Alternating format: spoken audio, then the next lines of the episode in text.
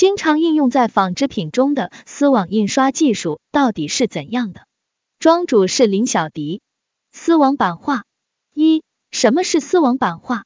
丝网版画也称孔版画，是用金属外框绷上丝网，经过一系列的过程，再用油墨直接渗透到所印物表面。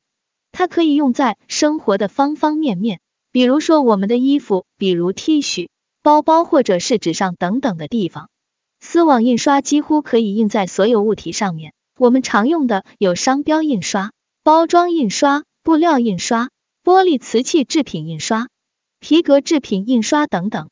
丝网印刷的工作原理如下：先做个框，框内是丝网材质，颜料可以透过去，把不需要透过去的地方用胶纸粘住，就能得到我们要的图案。所以一个版只能印刷一个色。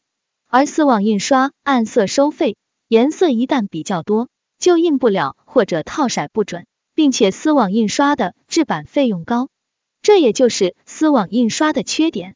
因此，在服装生产中使用椭圆机或手工台板较多，但是适合印裁片，比较灵活。但是如果应用在家纺方面，大型台板印花应用较多。现在技术发展。数码印花的兴起可以有更多的颜色，而且版费也省了。但数码印花现在的印刷单价还比较高。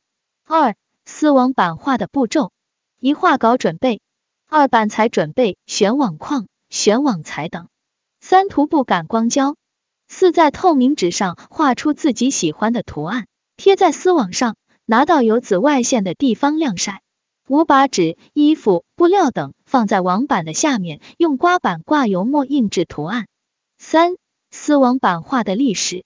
丝网版画在中国的发展历程。中国丝网版画的发展从改革开放开始，当时的社会和文化环境都很宽松，这为各种艺术形式的传播发展都提供了机会和空间。当时丝网版画由国外传向国内。中国第一幅丝网版画作品是广军先生创作的《秋天你好》。这幅作品当时是用油印机印制的，还有着明显的木刻版画的风格特点。一九七九年至一九八零年，中央美术学院版画系主任李化先生的建议下，中央美术学院版画系建立了大陆第一个丝网版画工作室。从此，中国的丝网版画开始了它的发展历程。到现在只有二十多年的历史。一九八一年至二零零三年，连续八届的全国铜版、石版、丝网版画展，也就是经常提到的三版展，对推动中国丝网版画起到了很大的作用。尤其是在八十年代中后期，现代艺术运动为丝网版画的进一步发展提供了契机。当时的国内美术界都很注重传承传统的同时，学习西方技术。这使得丝网版画在技法完善的同时，能够广泛吸收国内外的艺术养分，借鉴了各种艺术表现形式。一九八二年至今，在中央美术学院、中国美术学院、原浙江美术学院和四川美术学院丝网版画工作室相继建成的基础上，一批批美术学院毕业的学子奔赴全国和各学院选派的进修教师学成回校。全国各大美术学院陆续建立起一批现代化、系统化、规模化的丝网版画工作室，大大加速了丝网版画在中国的发展速度。九十年代，第一代丝网版画家逐步走向成熟，第二代丝网版画家崭露头角，近几年，第三代亦浮出水面。二零零一年五月。在北京展览馆，由中国美术家协会版画艺术委员会和中国网印及制象协会联合举办的首届中国丝网版画作品展。二零零四年九月，在天津美术学院现代艺术学院展览馆，由中国美术家协会版画艺术委员会、中国网印及制象协会和天津美术学院联合举办的第二届中国丝网版画作品展。二零零五年五月。在广州美术学院美术馆，由广州美术学院和中国版画联合主办的中国丝网版画回顾展。二零零五年七月，在北京四分之三画廊举办的丝网中国当代丝网版画二十人邀请展。这一系列关于丝网版画的大中型展览，积极影响和推动了丝网版画在中国的发展规模。国内国外丝网版画艺术家以及他们的作品。一、安迪沃霍尔，波普艺术家，擅长用重复的图案表达自己的思想，在不变中求万变。每一张的色彩都不同，并且色彩鲜艳。在他的一生中，制作了非常多的重复性的艺术。他曾经提出了一个观点：每个人喝的可口可乐都是相同的，不管是达官贵人还是平民百姓。一方面说明了人在某些事情上是一样的。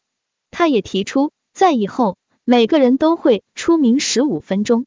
在我们当今生活的年代，各种网络平台，微博。抖音也验证了他说的这句话。二草间弥生，草间弥生是日本艺术家，波点女皇。草间的丝网版画中有许许多多的波点元素，也给我们的设计领域增添了很多色彩。他是日本艺术家，一生被精神疾病缠绕，波点是他受这种病缠绕看到的物体。草间弥生以他自己的方式参加了第三十三届威尼斯双年展，引来了热议。但之后，他以他的才华说服了众人。他曾说过：“如果不是为了艺术，我应该很早就自杀了。”的话语。之后，他的作品印在了很多时尚品牌的衣服、包包上。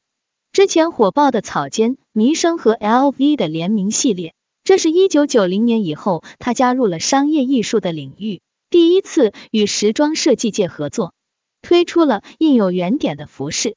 这一系列的各种商品都有我们看到的波点元素。我们现在能够看到很多草间弥生联名的文创周边。我想很多人都很好奇，为什么在草间弥生的作品中总是有南瓜？他曾提到，他选择南瓜为创作对象，是因为那时候战争时代，食品不足。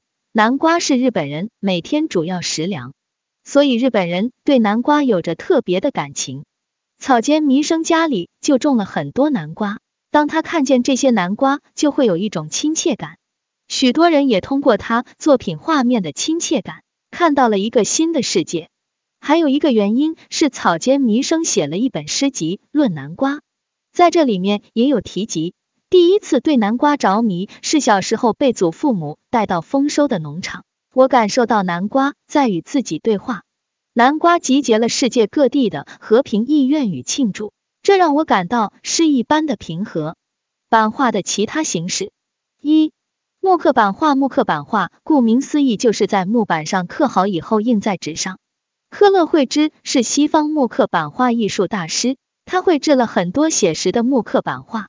科勒惠芝一生经历过世界大战，两个儿子也因为世界大战而战亡。他是一名大学老师，在他当大学老师期间，画了很多表现民间疾苦的画，所以看他的画能够直击自己的内心。他的画有三大板块：自画像、母爱、底层人民，所以他也被称为西方的鲁迅。更有趣的是，鲁迅先生买了他的画，并且把他引荐到了国内。二、铜版画，铜版画就是在铜板上刻制图案印在纸上，它可以绘制出素描的效果，适用于复古服装。铜版画属于凹版，有许许多多的艺术家也用铜板绘制作品。铜版画首先需要把四周的直角磨成四十五度的平角，然后使用的油墨与木版画不同，把油墨刮在铜板上，薄薄的一层。用细绒布转着圈抹到基本上能够看到铜板的颜色，然后用打湿的纸，这个纸不能滴水，状态是潮的，盖在铜板上，再用毛毡覆盖在上面，用印压机器印制铜版画。铜版画有许许多多的制作方式，干刻法、腐蚀法等等，每一种刻制方法的画面结果都是不同的。三、石板画，石板画是西方的一个版画画种。在石头上利用水和油不相容原理制作。四、水印版画，水印版画顾名思义就是用调好颜色的水涂在木板上，再印到纸上。水印版画非常接近水墨画，在纸上也非常有水墨的韵味。在国内有很多艺术家研究水印版画，版画是我们现代印刷技术的鼻祖，也是一种复制性的艺术。可以用在生活的方方面面。如果感兴趣，偶尔尝试一下自己印制版画也是非常有乐趣的。我们可以用丝网版画的方式自己 DIY 图案去印在衣服或者包包上，增加服装的灵动性。同时，其他版画的形式、肌理、纹样也可以利用我们现有的技术印在服装上面，特别是版画家自己印制的版画，那样会更加有故事性和生命力。以上的技术都可以运用在服装制作上，也欢迎大家尝试使用。